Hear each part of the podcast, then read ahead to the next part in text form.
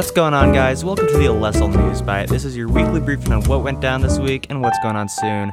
It is September 20th, and I am your current host, John McGowan.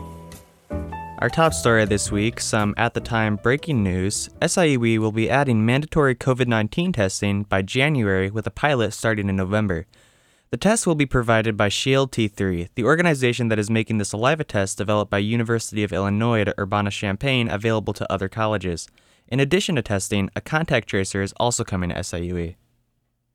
And next up, while mandatory testing is coming to campus, some community members are wondering why it wasn't already in place and what damage has been done in its absence. Faculty Association President Mark Poepsel said, quote, It's simple logic. Where they test more, they find more cases. Like at U of I, St. Louis University, and University of Iowa, you have plenty of cases.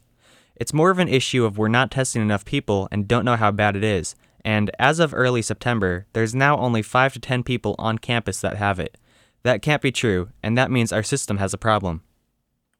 Next, campus preacher Tom Rayborn has been noticeably absent these past few weeks on campus. According to Rayborn, he wanted to come back, but the Stratton Quadrangle is currently closed for events due to COVID.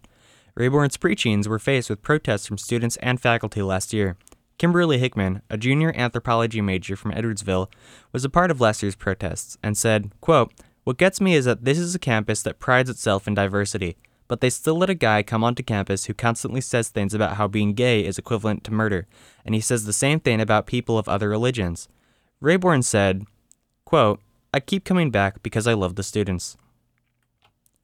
Other news this week includes listserv to return at unspecified date with added moderation. SIUE recognized with HEED Award for diversity efforts. Political science professors say young people are shifting St. Louis further left.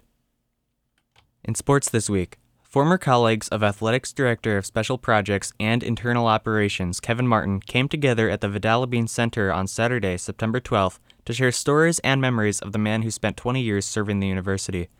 Director of Athletics Tim Hall said when reminiscing on his memories with Martin, quote, "We had a fabulous conversation that was scheduled for 45 minutes and went on for 90.